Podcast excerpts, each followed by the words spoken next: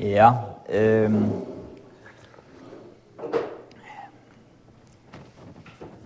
nu øh, vil jeg øh, pege på nogle teologer og pege på nogle nutidige teologer og pege også på deres øh, brug af, øh, af nogle forskellige filosofer i øh, beskrivelse af, af rationalitet og teologiens rationalitet i dag. Øh, og så vil jeg også inddrage øh, den tidlige kirke, og jeg vil også øh, nå frem til Bibelen på et tidspunkt og komme med et øh, bibelcitat. Så glæder jeg til det. Øh, men øh, der, er en, der er en tysk teolog, øh, der hedder øh, Helmut Peugert. Øh, han, øh, øh, han bruger øh, Jürgen Habermas og i dialog med øh, Jürgen Habermas. Og øh, hans svar er jo, det, han er katolik, så hans svar er dels jo præget af det, og det er så også et svar og en diskussion, man finder hos sådan en tysk teolog som Helmut Peugert, som øh, i høj grad giver mening, hvis man man kan sige, bevæger sig inden for, for den øh, debat, der er omkring øh, Jürgen Habermas og, og hans, hans tænkning. Men han knytter altså til ved øh, Jürgen Habermas, og er enig med Habermas i, at øh, rationalitet bliver til i et fællesskab. Det bliver til et samtale. Det er sådan, det er, hvad, det, det der, det kommer til udtryk, hvad, hvad det rationelle er at foregå i, øh, i fællesskaber, i samtaler mellem mennesker. Og øh, øh, Øh, Habermas har idealet, som han kalder som, om den magtfri samtale. Det er som det idealet, det ideal, han har, som skal, skal være styrende for os, øh, hvordan vi taler sammen, og hvordan vi indretter samfundet osv., at alle skal inddrages øh, i samtalen. Øh, og det er godt øh, enig i. Øh, og øh, han mener så heller ikke i den samtale, at vi bare øh, kan øh, slå nogen ihjel, og så udelukke dem af samtalen, fordi de ikke er her mere, hvis det er det, man gør. Og det er en indvending, som, øh, som øh, Habermas er meget imødekommende overfor, fordi han også ønsker i høj grad at forholde sig til det, som skete i Tyskland i 30'erne og 40'erne, øh, at øh, mennesker der blev slået ihjel. Øh, og han ønsker ikke, at vi bare skal glemme historien, men historien skal medinddrages og medtænkes i den samtale, øh, vi har med hinanden, og i de politiske arbejder, og måden vi indretter samfundet på, osv. Øh, og når øh, Helmut Peuger tænker den tanke igennem, at alle skal inddrages i samtalen, at ingen må udelukkes, at vi ikke bare kan køre nogen ud på et sidespor, så mener han, at det i sidste ende fører til, at vi i vores tænkning må, øh, må tænke eskatologisk. Vi må tænke den sidste dag med, hvis alt skal være med. Og hvis vi skal tænke den sidste dag med, så tænker vi i virkeligheden fra Guds synsvinkel. Og det betyder jo så, at øh, det guddommelige Gud kommer med i, øh, hos, øh, hos Helmut Peugert. Øh, og det er kun fra den guddommelige synsvinkel, at vi kan overskue øh, menneskeheden i sin helhed. Og det er så sådan, at han forstå øh, teologien og øh, mener så også at kunne gøre teologien gældende i dag og rationelt kunne argumentere for, at, øh, at Gud må forudsættes øh, i vores forståelse af rationalitet og retfærdighed osv. Det var en anvendelse, en øh, teolog, som gør det. Øh, en anden øh, teolog, der hedder John Milbank, der er øhm, øh, professor i, øh, i Nottingham, øh, og øh, også øh, er, er en del af det, som nogen kalder radical, eller de selv kalder radical orthodoxy. Øh, og øh, han knytter noget til ved McIntyre, Alistair McIntyre, som jeg har nævnt, og talen om traditioner, men gør det kritisk. Øh, hvor han er enig i, at det er det sociologiske, det fællesskabet, der, der, der danner, hvordan vi tænker på. Hvordan vi tænker, og hvad rationalitet og retfærdighed er osv. Øh, men han mener jo så, at øh, teologien den kristne kirke må være bevidst om sit eget udgangspunkt.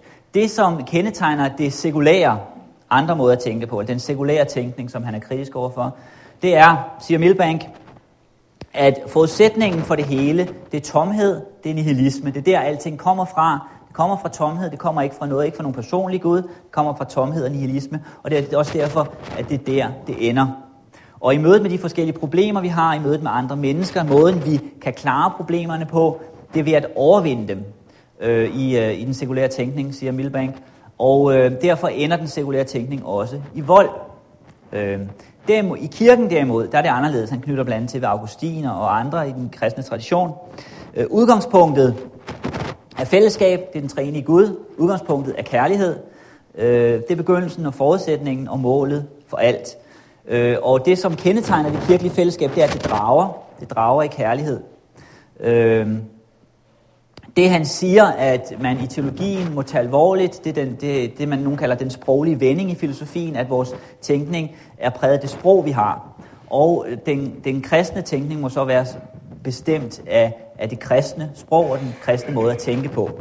Det vil sige, at, øh, at, øh, at man også tænker den, øh, ligesom, faktisk også lidt ligesom Helmut Poiker må tænke den praktiske teologi meget ind i det her, øh, vil også Milbank mene, øh, fællesskabet, det, det kristne fællesskab, øh, og så må være klar over sit eget udgangspunkt og formulere sin rationalitet og retfærdighed derudfra, og øh, så vise, at den her måde at øh, tænke på er, er mere tiltrækkende, er bedre end for eksempel den sekulære måde at, øh, at tænke på. Så det er ikke sådan øh, øh, en til en argument, han forestiller sig det, men det er mere, man, man skaber et billede, som er dragende og, og trækker folk til sig.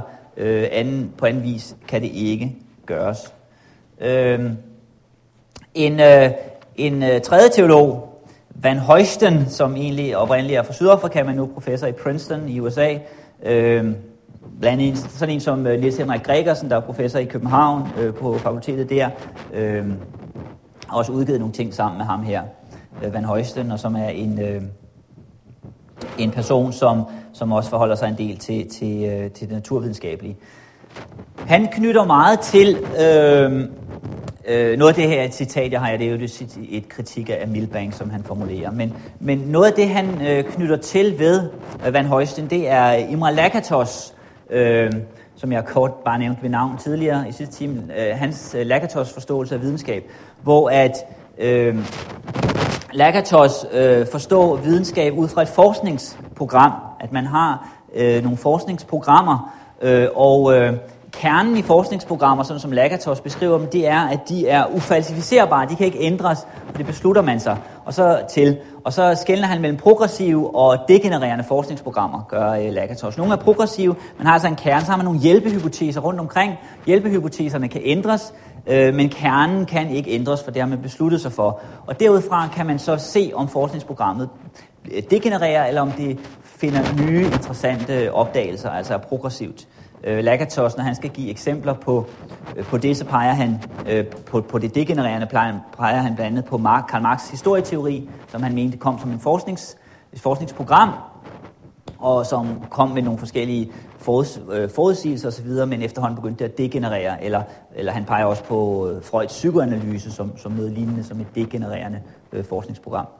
Øh, det knytter Van Højsten til ved, men øh, siger så, at, øh, at han reviderer det så og siger så, at kernen kan ændres. Kernen kan alligevel ændre sig. på den måde, selvom han siger, at han knytter til ved Lakatos og, og peger på ham flere gange, så øh, bliver det alligevel en lidt anden forståelse, eller noget anden forståelse, fordi han øh, vil sige, at kernen kan ændres. Og så siger han, at, øh, at øh, teologien er det samme. Det er et forskningsprogram. Øh, og på den måde kan teologien være i dialog med andre discipliner, andre videnskaber, og, øh, øh, og være en del af det videnskabelige øh, miljø på universiteter og andre steder, og i dialog med samfundet osv. Øh, men, men selv kernen kan ændres øh, også i teologien, og det gør også, at selvom øh, der er nogen, øh, der bruger øh, Van Højsten, så synes jeg også, at der er en grundlæggende uklarhed egentlig i hans forståelse af det her, fordi i virkeligheden kan alting ændres. Øh, Øh, ja, det er et citat af Van Højsten der. Øhm, en, øhm, en, en filosof, en nutidig filosof, som, som jeg, hvis jeg skulle pege på en, jeg, jeg kunne knytte til ved at læne mig op af, for det skal man jo helst øh, kunne gøre, så kunne det være sådan en som Steven Tulmin. Øhm, og noget af det, som jeg synes er inspirerende ved ham, han er, han er også meget øh, øh interesseret i videnskabsteori, det er meget det, han skriver om logik og videnskabsteori. Men noget af det, som jeg synes er, han, er inspirerende ved ham, det er hans, øh, hans kritik over for ønsket om en metode, og hans beskrivelse af, af historien fra opløsningstiden til i dag, at den her besættelse, som mange har haft, er at finde metoden som afgørende. Øh, hvor han øh, peger på, at øh, metoden, man bruger, skal passe til det, øh, det fag og det objekt, man forholder sig til. Sådan er det i praktiske øh, discipliner. Og øh, det, øh, det mener jeg også er sundt for, øh, for, for teologien at gå den vej. Øh, I den tidlige kirke, øh, i den tidlige kirke forholdt man sig også til, øh, til nogle af, af de her spørgsmål, og man blev også presset til det. Man møder det hos øh, ja, øh, Justin Martyr, jeg lige en bog med af ham, hans apologier, øh, Irenaeus, øh, bogen mod kætterne, Tertullian, Augustin osv., hvor noget af kritikken går øh, mod dem, øh, for eksempel Augustin også forholder sig i, i bogen om Guds stad til den kritik, at kristendommen er samfundsnedbrydende, kristendommen er ødelæggende for samfundet, der er en masse problemer, der er på vej til at komme ind over øh, det menneskelige fællesskab på grund af det, de kristne lærer og det kirken siger. Øh, hvordan skal man forholde sig øh, til det? Øh, noget af det, som øh, de kristne blev beskyldt for, blandt andet var at være ateister i virkeligheden faktisk. Øh, det, det peger Justin på i sit, sine apologier. Fordi de benægtede, de kristne benægtede de romerske og, og græske guder, så sagde man, at de er ateister. Så sagde nej, det er vi ikke. Vi, og så kommer der forskellige bekendelsesformuleringer i den forbindelse. Og så peger de på, de her forskellige teologer, at Øh, der er noget sundt for det menneskelige fællesskab i det kristne budskab. Øh, noget som sådan en som øh, Justin Martyr peger på i sine apologier, som er skrevet sådan i 150, cirka 155 er de skrevet, øh, det er, øh, man kunne sige, det fornuftige i kristendommen. Noget, som er interessant ved den her oversættelse, synes jeg, det er ordet logos, øh, er et gentagende ord. Spørgsmålet er, hvordan oversætter man det ord logos? Og mange steder, de fleste steder, men ikke alle steder, er det oversat med fornuft i den her danske oversættelse. Det er, synes jeg, en interessant læsning, øh, når han peger på Kristus som Guds ord, som logos, og også som ordet jo ikke i begyndelsen var logos, i begyndelsen var ordet, og ordet var hos Gud, så bliver det ofte oversat med fornuft her. Kristendommen, vil øh, Justin Martius sige, er fornuftig, er præget af, af øh, af Guds fornuft, af Guds tanke. Og kristendommen er, siger øh, Justin Martyr, øh, den sande filosofi. Filosofi i sig selv er ikke noget øh, negativt ord for ham. Og derfor øh, bevæger han sig ind øh, i det offentlige rum, og han øh, argumenterer for det, og argumenterer for øh, den kristne sandhed som en del af det offentlige rum. Øh, man øh, møder det også hos øh, Irenaeus i hans forskellige skrifter. Her er jeg taget en af bøgerne øh, mod kætterne, den femte bog, øh, som er kommet på dansk, øh, mod øh, kætterne af øh, Irenaeus, og et citat derfra også, som jeg har givet jer. Og øh, Irenaeus, han peger typisk på øh, to ting. Øh, når, han, øh, når han argumenterer. Det ene, som kommer frem af citatet her, det er altså øh, det kristne evangelium, det er skriften. Skriften vender han tilbage til flere gange. Det kristne evangelium, det som kirken har modtaget, det apostolske vidnesbyrd. Øh, det er givet for kirken, og øh, hvis kirken også i hans kritik af agnostikerne, kætterne osv., hvis kritikken ikke skal ende i vilkårlighed, og i den forstand i irrationalitet, så må, øh, så må kirken fastholde det givende, det som er givet, det som er overleveret. Og det andet, han øh, peger på, det er øh, skaberværket. Og både skaberværket og skriften forenes, kan man sige, i logos, i, øh, i Kristus, i, i, i Guds ord. Skaberværket er også udtryk for, hvem Gud er. Det her ønske om at være skriftteologer, det ser jeg som gennemgående i oldkirken. Det, det er jo noget øh, diskuteret, der er forskellige øh, læsninger af de oldkirkelige teologer i den forbindelse, men, men det ser jeg som gennemgående. Jeg har ikke øh, i må gerne øh, oplyse mig om det bagefter, men jeg har, det er nu ikke lykkedes mig at finde en øh, teolog fra Oldkirken, som ikke ønsker at være skriftteolog. De kan så være det i, på forskellige måder, øh, forskellige traditioner. Sådan en som Clement af Alexandria øh, tolker skriften øh, mange gange øh, allegorisk, overført forstand, og ønsker også at, at bruge øh, øh, græske filosofer, Platon osv., men alligevel giver han udtryk for, at han ønsker at være skriftteolog. Og når han tolker skriften allegorisk, er det ikke for at misbruge den, øh, ud fra hans egen selvforståelse, men for at, at bruge den ret, som, som han nu mener, øh, den skal bruges. Øh, og sådan er det øh, generelt i oldkirken. Selvom nogen øh, forsøger at øh, tolke de oldkirkelige øh, teologer som nogen, der i virkeligheden er bundet af et eller andet øh, øh, vidnesbyrd, som, som bliver givet til dem direkte af ånden, så, øh, så mener jeg, så, øh, at, at det egentlig er en fejllæsning af dem, at de ønsker at være skriftteologer. Når man så rejser spørgsmålet, her ønsker jeg så at hente en del inspiration i forståelse af teologiens rationalitet. At den kristne kirke og den kristne forståelse af sandheden er bundet i noget givet. Det givende er den verden, vi er en del af, som er skabt af Gud, og så øh, det apostolske vidnesbyrd, skriften. Når man så møder spørgsmålet, hvordan skal det formuleres i dag? Fordi det spørgsmål har jeg også mødt. Øh, I den, øh, i den øh, debat, som jeg henviste til i sidste time, som jeg havde i sommer med nogle ateister i Emdrup Kirke, så var der en, der også øh, bagefter gik hen og sagde til mig, som, som var ateist, og sagde til mig, øh, hvilke argumenter har du for Guds eksistens? Hvad kan du sige? Hvad kan du pege på? Hvilke argumenter har du for, øh, for Guds eksistens? Øhm, og der er også, når man ser øh, historisk på det, forskellige øh, kristne teologer har peget på forskellige ting, som man også kan, kan øh, knytte til ved øh, i Bibelen og i det nye testamente. Øh, som for eksempel øh, Jesu opstandelse fra de døde som historisk vidnesbyrd, 1. Korinther 15, som er, er, er nogle, nogle vers, jeg også ofte læser, når jeg har bisæt, eller nogle gange har læst, når jeg har haft bisættelser. Øhm, eller, øh, eller, eller skaberværket, indretning i skaberværket osv. Øh, men det, som jeg øh, gerne vil pege på, det er noget, som øh, jeg vil pege på ved at øh, beklager lige gå en omvej om min filosof igen. Jeg håber, I kan klare det. Øh, der hedder Paul Ricoeur,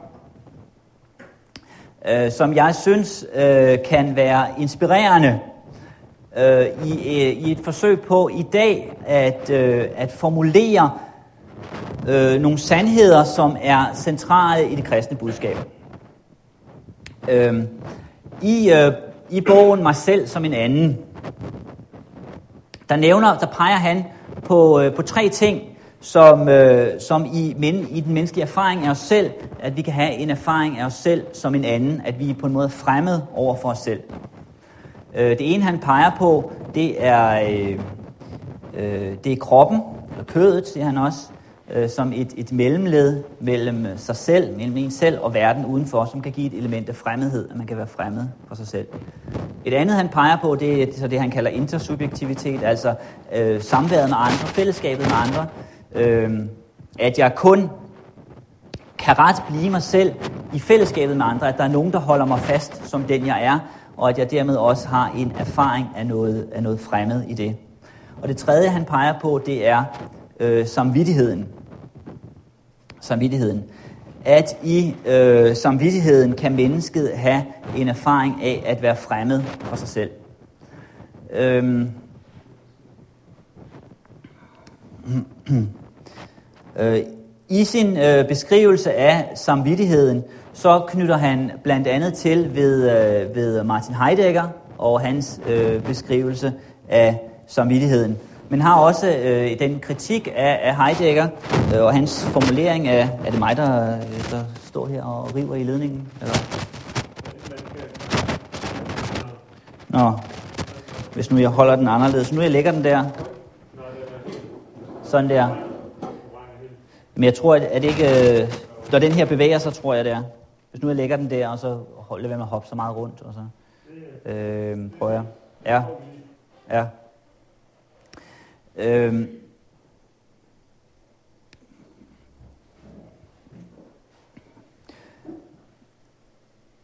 erfaringen af, øh, af, af samvittighed.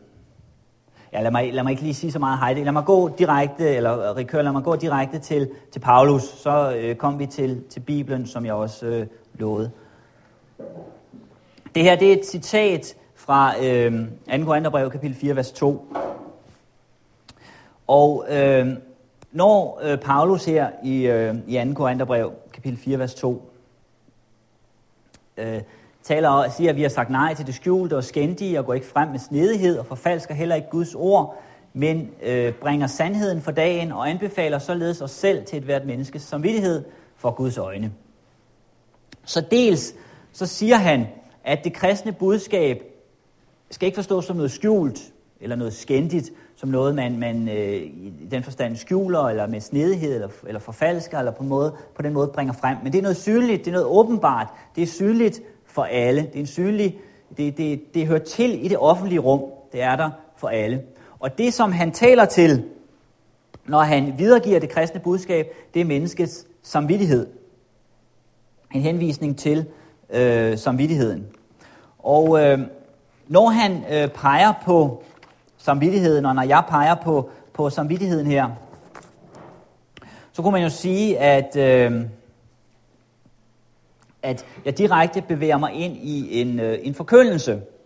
Og det kan man godt sige, at, øh, at jeg gør. Men samtidig vil jeg også mene, at den her beskrivelse af noget, af det man kan kalde en forkyndelse og, og noget almindeligt menneskeligt, også har øh, øh, filosofisk betydning. Også har betydning for, hvordan man kan øh, formidle det kristne budskab, og øh, også være med til at oversætte det, hvis man vil det, til nutidssprog. Øh, at kristendommen øh, skulle også have en filosofisk pointe, er ikke noget problem, for eksempel for sådan en som, som øh, Justine Martyr. Spørgsmålet er bare, hvad man mener med det. Når han øh, taler til øh, samvittigheden, så taler han til, øh, til noget, som mennesket ved med sig selv. En viden, man har øh, med sig selv.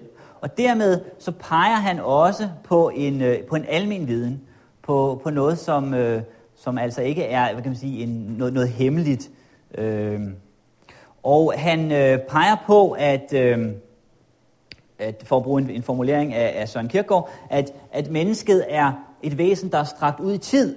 At det hænger fast i sin fortid øh, og i sin fremtid. Det forholder sig til, øh, til fremtiden, øh, og det forholder sig til sin fortid. Det, det er også noget af det, som nu nævnte jeg Paul Ricoeur før, det er også noget af det, øh, Paul Ricoeur gør, blandt andet også nogle gange ved at pege på, på øh, Kirkegård. Jeg havde øh, i, øh, i fredags i noget undervisning, jeg havde, jeg har en gennemgang af Søren Kirkegaards Kærlighedens Gerninger, og i fredags, der havde jeg en øh, gennemgang af talen, øh, Kærlighed øh, håber alt og bliver aldrig til skamme. Og man finder mange af de overvejelser også i den tale, at mennesket til stadighed er rettet imod fremtiden, imod det, som kommer, øh, det, som man forventer, det, som man retter sig øh, imod, og hænger fast der samtidig med, at det hænger fast i fortiden. Øh, lad, lad mig give et eksempel. Det er et eksempel, det, det er lidt et, et, øh, banalt eksempel, men jeg synes, øh, jeg synes, at det kan være et meget øh, sigende eksempel. Det er et eksempel, jeg også har, øh, har givet fra en gang fra prædikestolen i Amdrup Kirke øh, på, øh, på samvittigheden og samvittighedens betydning, og hvordan den kan være meget øh, nærværende for os. Øh, for nogle år siden, der var jeg i, øh, i USA, kom til en lille by i Midtvesten, øh, der, hedder, øh, der hedder Northfield, en, en lille by, og jeg skulle bo på i en måned på et, øh, et college der, der hedder St. Olaf College. Øh, og øh, min, øh, da jeg ankommer til byen, der er jeg ret sulten, så jeg finder et øh, pizzeria, og øh, få noget at spise der. Og øh, der, det er sådan en ung mand, der betjener mig. Han er meget, meget flink. Øh, da han finder ud af, at jeg er fra Danmark, bliver han meget begejstret. Det gør amerikanere meget let. Og det gjorde han også. Han blev meget begejstret og talte om, hvor godt Danmark var osv. Han var meget, meget flink, og jeg talte med ham. Og da, da jeg så skulle betale, så sad jeg der og tænkte, jeg, giver man, øh, giver man drikkepenge her i USA eller ej? Hvad gør man? Øh, og jeg er ikke vant til at give drikkepenge sådan i Danmark. Og øh, så sad jeg lidt og overvejede lidt i tvivl om det, men, men jeg læser bare nogle penge og gik, og jeg lagde ikke nogen drikkepenge. Øh, men jeg var lidt i tvivl om, hvad det var, jeg havde gjort. Og så spurgte jeg nogle amerikanere, hvad skal man gøre? Så sagde de til mig, at, øh, at man skal øh, give drikkepenge, fordi ellers altså, de får så dårlig løn, ellers har de ikke noget at leve af. Altså, de, de lever simpelthen af det. Da jeg hørte det, så fik jeg så øh, dårlig samvittighed. Fik det dårligt med det, og så øh, tænkte jeg, jeg skulle være der en måned, så jeg tænkte, jeg må tilbage på et tidspunkt og, og give ham nogle drikkepenge. Men da måneden så er gået, så tager jeg hjem, og jeg får aldrig givet ham nogle drikkepenge, selvom øh, jeg jo har haft rig mulighed for det. Og, øh, og mange år efter, så, øh, så når jeg laver noget andet, så lige pludselig så kan tanken gribe mig, jeg burde øh, have givet ham drikkepenge, og jeg får det dårligt over det. Lige pludselig jeg står i en anden situation, så lige pludselig så kommer det til mig, jeg burde have givet ham drikkepenge, hvorfor gjorde jeg ikke det? Øh, eksemplet er meget banalt. Øh, øh, jeg kunne komme med andre eksempler, men nu skal jeg ikke være noget Oxford-møde. Men, men øh, vi, vi kan tænke på, på hver vores, at øh, det kan være hårde ord over for nogen, vi tænker, vi ikke skulle have sagt, eller andre ting, nogle ting, vi undlod at gøre, som er med til at holde os fast og vender tilbage i vores øh, samvittighed og taler til os og siger, øh, jeg burde have gjort det. Øh, jeg gjorde noget forkert. Og når man peger på det, og når øh, Paulus peger på også sin formidling af evangeliet som noget, at han taler til øh, samvittigheden, så er der også et øh, bibelteologisk tema, noget som løber gennem hele Bibelen, hvor man øh, møder det, at der spørges til os, at øh, Gud efter syndefaldet, 1. Mose 3, spørger til Adam og Eva, at, øh, at Gud spørger øh, Kain, hvor din bror Abel, da han bliver slået ihjel, at, øh, at der spørges til mennesker, Jakob hans forhold til Esau, der spørges til ham, Israel i ørkenvandringen, der spørges til deres forhold til Gud, til deres indbyrdes forhold, hvordan de lever. Det løber gennem hele, hele Bibelen i øh, 1. Samuels bog, i dommerbogen, at Gud spørger øh, Israel, hvordan det er. Gud spørger efter Saul. Gud spørger efter, øh, efter David. Nathan kommer til David, efter at han har slået ud af jeres ihjel og, og bedrevet hår med hans kone, Bathsheba. Og Nathan øh, kommer og, øh, og spørger til David og siger, at du er manden. Vi møder det i Amosborg, i Amiasbog osv. Det løber gennem det hele. Og vi møder det i øh, Johannes Døberens forkyndelse. Øh, han kalder til, øh, til omvendelsesdåb. Vi møder det i Jesu bjergprædiken. Øh, han spørger til mennesker til deres ansvarlighed om forholdet til de fattige, om ikke at dømme andre, om, om øh, skilsmisse, om vrede, om menneskelig og guddommelig fuldkommenhed osv. Vi møder det i Jesu, man kan man sige, opdragelse af sine, sine disciple. Øh, og vi møder det altså også hos, øh, hos Paulus her. Og noget, som, øh, øh, som er svært for øh, Paulus at komme ud af, kan man også se, når øh, man læser hans breve, at, øh, at det var, at han har forfulgt Guds kirke, som han, øh, han siger. Han har forfulgt de kristne. Det er noget, der følger ham. Øh, han har svært ved at, øh, at komme ud over det, også på grund af, at han har et særligt kald. Altså jeg, som ikke er værd at være en apostel, kan jeg sige. Selvom han også samtidig siger, at det er Gud, der har kaldet ham til det, og sagt, at han skal være apostel, alligevel kan han sige, at jeg er ikke værd til det. Øh, der er altså den her øh, kamp i, øh, i samvittigheden, hvor mennesket må indse, at der, er, der siges en sandhed om det, som er sand, som er rigtig, øh, som det må tage til sig. Øhm, der er så også en, en anden linje i, øh, i Bibelen, som også løber fra starten af, nemlig linjen om et, øh, om et løfte, om en tilgivelse, om et løfte til Noah, til Abraham, til Isak, øh, til, øh, til Israel, øh, om, øh, om en, der, øh, øh, der går i stedet for mennesker, om tilgivelse og frigørelse. Og øh, den her kamp i samvittigheden bliver ikke beskrevet i Bibelen, heller ikke beskrevet hos Paulus som en, hvad kan man sige, en, øh, bare en teologisk kamp, om man vil, eller en religiøs kamp, eller en eller anden, øh, der hører til i en særlig niche, øh, eller har en særlig dagsorden, men det er en virkelig kamp. Altså det er netop virkeligheden, det drejer sig om. Hvad det vil sige at øh, være menneske, hvad det vil sige at leve i, øh, i den her verden. Og øh, jeg vil nok mene, at hvis man i dag skal tale med ateister og andre, og man skal tale med Richard Dawkins eller Dalai Lama, eller hvem det nu er, man skal tale med, eller tilhængere af henholdsvis Dawkins eller Dalai Lama osv., så, så kan man godt pege på forskellige ting, og på den måde få en vej ind i kristendommen. Når jeg ser på, på mit eget liv, så kan jeg godt se, at, at det er forskellige ting på forskellige tidspunkter, jeg har fundet overbevisende. Altså, øhm, øh, øh, nogle gange kan det være spørgsmål om de historiske vidensbyrd for Jesu opstandelse, eller, eller, eller andre ting, eller læsning af Francis Schaeffer, eller hvad det nu kan være, som kan synes overbevisende. Men noget, som jeg øh, typisk vil pege på, er altså også noget, som er en central del af, øh, af den kristne forkyndelse og af det, det kristne evangelium. Øh, I at pege på samvittigheden, I at pege på en erfaring af, hvad det vil sige at være menneske. Og i den sammenhæng, når der bliver peget på det, så giver øh, det kristne budskab, det giver kirkens budskab mening, får den betydning øh, for den enkelte. Og det tror jeg også, jeg vil ikke øh, love, at den vil få det for Dawkins, hvis, hvis han mødte det, men, men det kan den også få for andre øh, i dag.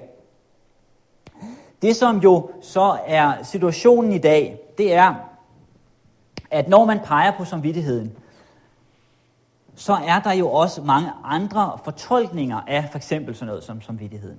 Det, det ved vi af, og, og der sker jo let det, at, at når sådan et ord bliver, bliver nævnt, så øh, kan vi let tænke på andre bud på, hvad samvittigheden går ud på, og, og øh, Dawkins skal have sit bud, og Dalai Lama sit, og, og der er en masse forskellige forklaringer øh, i spil om, hvad, hvad samvittigheden egentlig er, om det ligger i generne, eller hvor, hvor vi nu, øh, hvad vi har med at gøre her.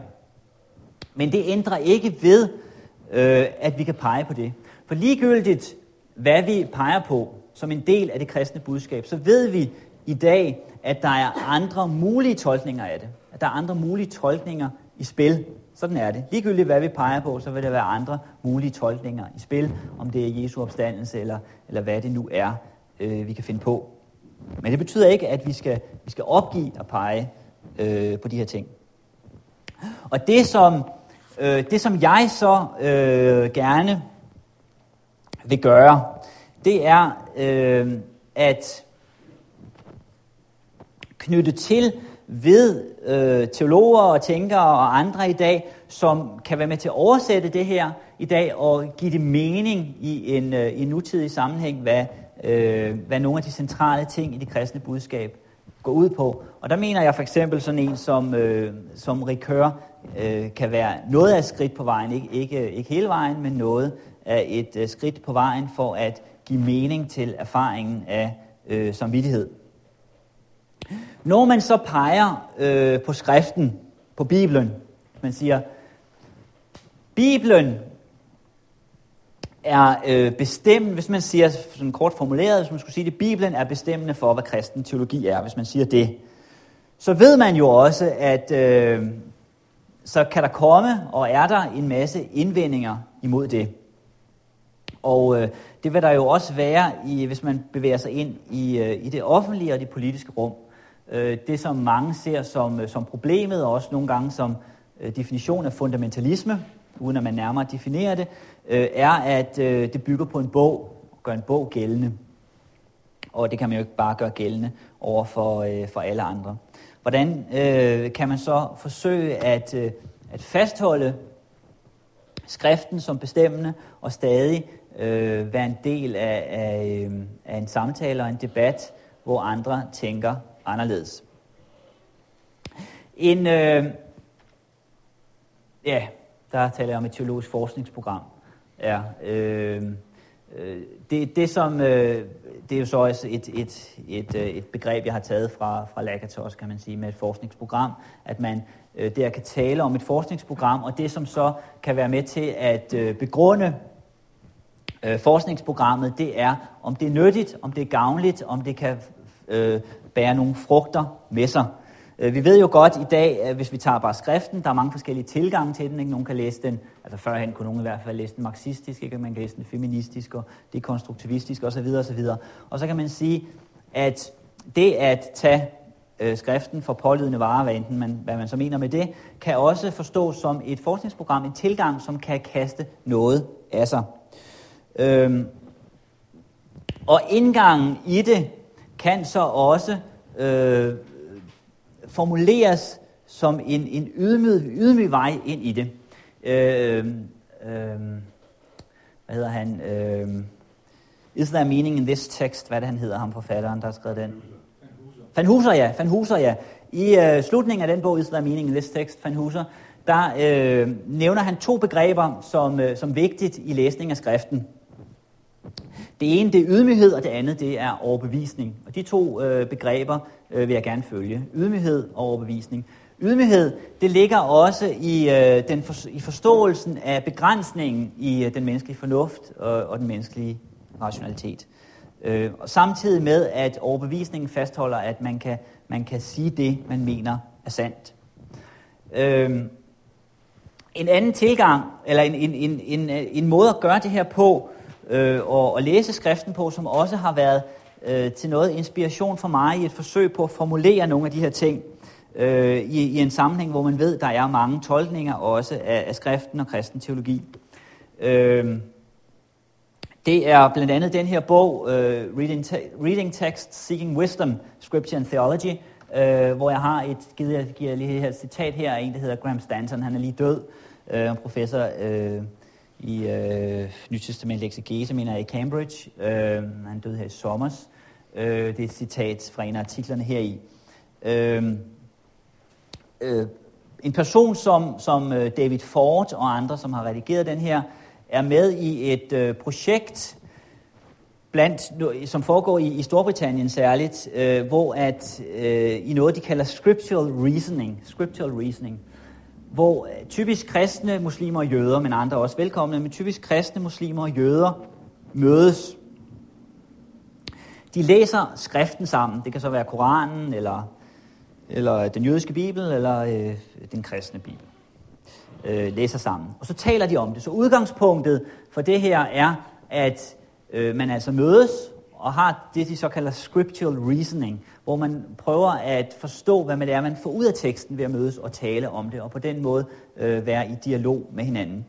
Noget af det, som, øh, som sker der, og som også øh, kommer til udtryk i sådan, sådan en bog her, øh, har for mig også været en hjælp til, hvad kan man sige, på en blød måde at, øh, at få skriften ind i som en central del af, af en teologisk rationalitet, hvis man skal bruge det ord. Øh, fordi at øh, det er ikke altid så let i dag i, øh, i teologisk sammenhæng i den, i den vestlige verden at, øh, at gøre det, fordi der melder sig en masse indvendinger lige så snart øh, man gør det. Og noget af det, som øh, Graham Stanton peger på i det citat, jeg giver jer her, det er en stadig dialog. En øh, stadig dialog også mellem forskellige discipliner inden for, øh, for øh, teologien, og også øh, en, en dialog med, med historien, øh, Øh, den kristne, den kirkehistorien, om hvordan øh, Bibelen er blevet læst.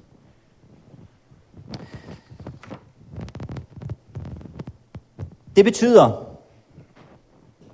at jeg i øh, formuleringen af den øh, kristne rationalitet, teologiens rationalitet. Har, som jeg sagde i udgangspunktet, egentlig mener jeg, at der er noget meget simpelt i det. Når man kort skal sige, hvad rationalitet er, det er bestemt at, at et mål, hvad, hvad målet er for, for det, man vil, vil opnå. Øh, og på den måde er det meget øh, simpelt. Men når man nærmere skal formulere det i de, alle de grænsetilfælde, der er i de forskellige sammenhænge, man er de indvendinger, som rejses i historiens løber i dag, så bliver tingene kompliceret. Øh, men jeg vil altså pege på to ting, øh, ligesom øh, Irenaeus gør. Jeg vil pege på øh, det almene i skabningen, en almen erfaring, som øh, gør sig gældende hos alle mennesker, som man kan pege på, øh, fordi Gud er skaberen, og Gud står bag øh, det hele, øh, undtagen synden. Og jeg vil pege på, øh, øh, på det kristne budskab, på skriften, som, øh, som, som rammen for den kristne tænkning. Øh, og det, som så kendetegner øh, teologien, det er jo så netop, at den vil gøre sig øh, offentligt gældende. Den vil gøre sig gældende i det offentlige rum. Øh, Martin Luther han siger et sted, at egentlig skulle der ikke prædikes i kirkerne, men på torvet. Så det kristne evangelium, det kristne budskab hører til i det offentlige rum. Det betyder ikke, at det kristne budskab er identisk med politik. Altså det er ikke et partipolitisk program, Øh, og det peger i sidste ende på, en, på den kommende verden, på noget, der er øh, på vej. Men det betyder, at vi øh, som kristne og som kristne tænkende mennesker kan engagere os som øh, hele mennesker i den verden, vi er en del af, og anderledes kan vi i virkeligheden ikke gøre det. Øh, og det betyder også, at øh, der kan argumenteres øh, for, øh, øh for, for nogle grundlæggende ting i, øh, i den kristne overbevisning. Øh, ikke på den måde, at man kan argumentere sig hele vejen ind. Øh, øh, der er en ydmyghed i argumentationen, men det ændrer ikke ved, at der kan, øh, der kan argumenteres. Ja, nu er der øh, nu er vist fire minutter i. Jeg tror, jeg øh, stopper her. Hvis der er nogle enkelte kommentarer eller opklarende spørgsmål, så kan der være mulighed for, for det inden, øh, inden frokost.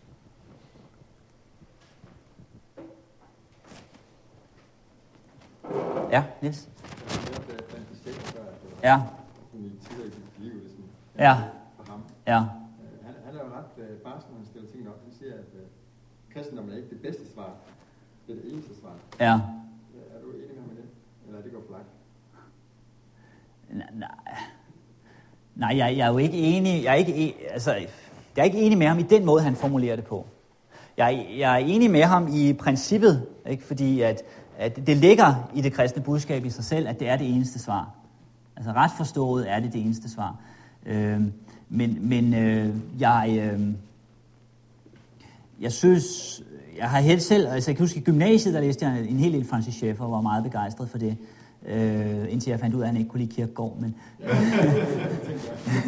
ja, øh, men, men øh, jeg, jeg, jeg synes, at øh, han mener jo heller ikke, at man kan argumentere sig hele vejen ind i evangeliet. Altså, der, der må også et guddommeligt indgreb til. Men, men jeg, jeg synes, han tror for meget på fornuften. Øh, der vil jeg så, for bruget ydmyg, så vil jeg så være mere ydmyg over for det, altså over for, for andre øh, mulige tolkninger. Øh, men, men jeg vil ikke, jeg vil ikke lukke diskussionen. For at tage, øh, nu står jeg jo her på menighedsfakultetet, hvor øh, Axel Van Sendstad engang har været lærer, øh, og jeg, jeg kan også hente meget hos ham. Men noget af det, som jeg synes er, øh, det hvor jeg gerne vil kritisere ham, det er, at jeg synes, at øh, hans tale om, at man har øh, forskellige ontologiske for, altså forudsætninger, man begynder forskellige steder, øh, og så enten er man der, eller også er man ikke der i den forudsætning, man nu har, den synes jeg ender i vilkårlighed. Og det, som jeg så gerne vil, det er, at jeg vil gerne holde samtalen åben, og jeg mener, det er muligt at holde samtalen åben. Så selvom øh, nogen kommer med en alternativ livsanskuelse end den kristne, øh, så, så er jeg ikke så sikker, så jeg bare umiddelbart vil sige, det er slet ikke nogen mulighed, det du kommer med. Men jeg mener, det vil kunne diskuteres.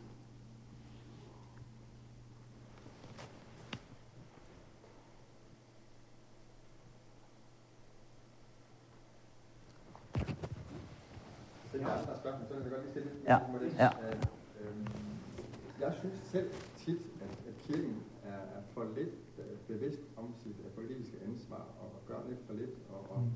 har indtryk af, at den katolske kirke er lidt mere på der øh, og, og tror lidt mere på, at, at, vi skal da vise folk og samfund og Anders Fogh med flere, at, vi har et solidt grundlag at stå på, og at mm. det giver mening, og at det ikke bare kan ud af den blå luft, det tror på. Ja. Øh, hvad, hvad siger du? Jo, øh, det, det øh, kan jeg sådan set godt være enig i. Altså, øh, øh, Jürgen Habermas, han forholder sig også til det, og han, han er jo i dialog, dialog med, med katolikker osv. i højere grad. Altså, han, han, siger, han siger selv et sted, at, øh, at grunden til den forskel, han, han peger også på den forskel, han siger, at den forskel er der, og han siger, at grunden til den forskel, det er fordi, at man i udgangspunktet i, i den traditionelle øh, reformation har været kritisk over for menneskets formåen og også menneskets fornuftige formåen, mens man typisk i den katolske kirke har sat øh, fornuften højere, har troet mere på fornuftens øh, muligheder, og man har gjort det der.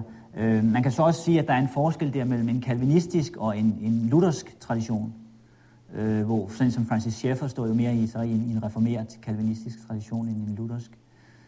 Øh, var det et svar? Ja, det er det sådan set. Jeg, jeg selv, tænker selv, at hvis vi svigter simpelthen folk, ja. og ved, at vi ikke uh, siger klart og tydeligt, at det er altså ikke ligegyldigt, hvad man tror på. Ja. Og, og der er dybest set uh, en sandhed om, det er helt altafgørende. Ja. Hvor, hvor, hvor, hvor skal tilbringe evigheden, når man siger på den måde. Men det er jo ikke nødvendigvis argumentation, det er mere øh, proklamation, er det ikke? det er nok lidt begge dele, vil jeg tro. Proklamation først, og, og så argumentation for, hvorfor vi mener det. Ja. Det er i høj grad også proklamation, men, men, men det har også noget med, Paulus han gør begge dele hele tiden. Ja. Forkynder og proklamerer på liv løs, og så argumenterer han, hvis han møder modstand. Ja. Ja. Så, så man kan sige, det hænger også sammen med frimodighed. Ja. Øh, Men hvis vi selv har mistet tro på, at, at, at vi har sandhed, vi har måske bare én sandhed, så, så går det helt galt. Ja. Og jeg tror, det er langt fra det, der er sket med den danske kirke, som bredt forstået. Men, men, men det, den kritik, synes jeg, bliver så ikke en kritik af en protestantisk eller luthersk tradition. Fordi hvis man ser på, på Luther og den lutherske ortodoxi, så proklamerede de jo i høj grad. Så er det mere en, en nutidig situation. Og, ja, ja. meget.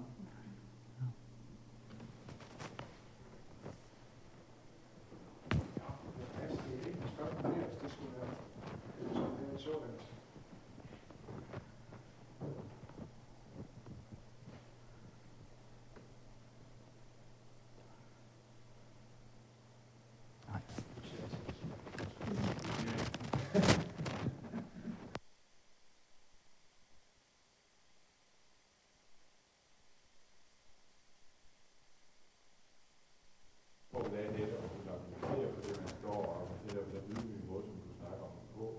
Øh, Det, som jeg øh, ser som en fare i det på mit eget vedkommende, ikke på det, du siger, men det er, at man på en eller anden måde øh, får den der personlige brød i troen væk. At, man, at ens øh, udfoldelse af kristen tro er, giver en meget livsanskuelsesundervisning. Øh, og, og at man dermed på en eller anden måde mister øh, Guds virkelighed i, i hele forløbet, øh, som det, der er bærende i det, og Guds virkelighed er tilstrækkeligt ud af en, en står over for. Det, det er jo styrken i, i dem, der har, har den mere konfronterende stil, der Ja. Karl Barth og andre, ikke også? Ja, De fastholder på en eller anden måde den bibelske tros, troens virkelighed som en anderledes. Hvordan fastholder man den virkelighed? Samtidig med, at man prøver at gå nogle af de skridt, som du gør. Kan man det? Og Mm. øh.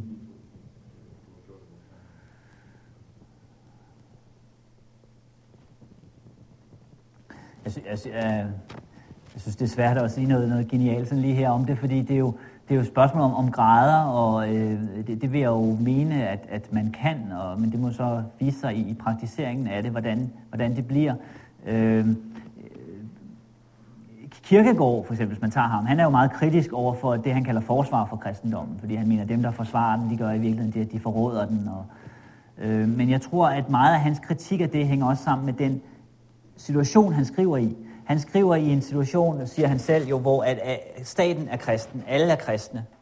Øhm, øh, hvis man... Øh, han, han skriver også et sted, at det hele det er blevet objektivt. Altså hvis man er i tvivl om, man er kristen, der er en beskriver en mand, der er i tvivl om, han er kristen, det er ikke noget problem for ham, fordi hans kone slår op i statistikkerne, så kan han sige, det er et kristent land, du bor på, du bor i, du er dansker, du bor i Danmark, derfor er du kristen. Ikke? Så det er ikke noget problem. Øh, og dermed mener han jo så, at, at øh, kristendommen er blevet afskaffet. Og det, man så i stedet for skal, det er at øh, forkynde det, det kristne budskab også som noget, der, der støder an og støder imod det, vi umiddelbart tænker osv. Men, men jeg tror, at tiden i dag er en anden end, end på kirkegårdstid, og, og derfor må man ofte formulere tingene anderledes, end, end Kierkegaard gjorde det. Øhm, øh, så, men, men, ja, men det er da rigtigt, det er til stadighed en fare, når man argumenterer for kristendommen sådan rationelt fornuftigt. Det er, at det bliver ikke andet end en snusfornuft. Det bliver ikke andet end, hvad mennesker kan sige sig selv. Fordi hvis man kunne argumentere for det hele ud fra, hvad vi kan sige, når vi går rundt i skoven og andre steder, så øh, havde vi jo ikke behøvet, at Gud viste sig på en særlig måde, at Jesus kom.